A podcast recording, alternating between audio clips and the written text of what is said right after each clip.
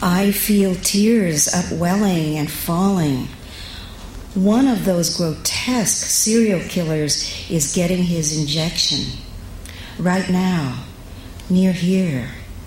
Outside San Quentin, Indians from three tribes, none his, are drumming for him.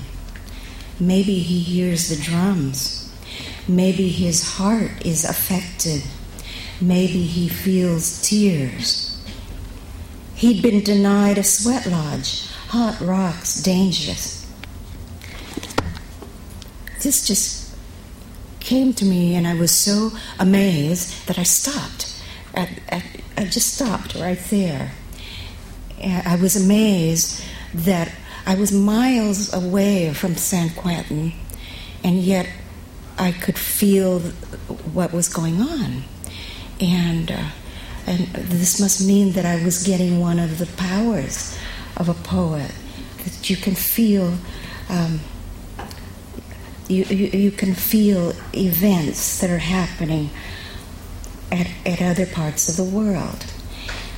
And, uh, and I stopped writing right there because I thought when I started describing the hot rocks and, and sweat lodge, I thought, no, no, no.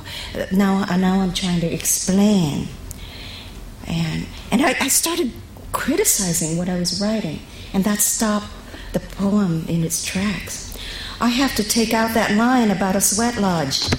It's a flashback, and there's a passive voice verb, and it doesn't have a word that rhymes with tears. Internal rhyme, pull that event to mind.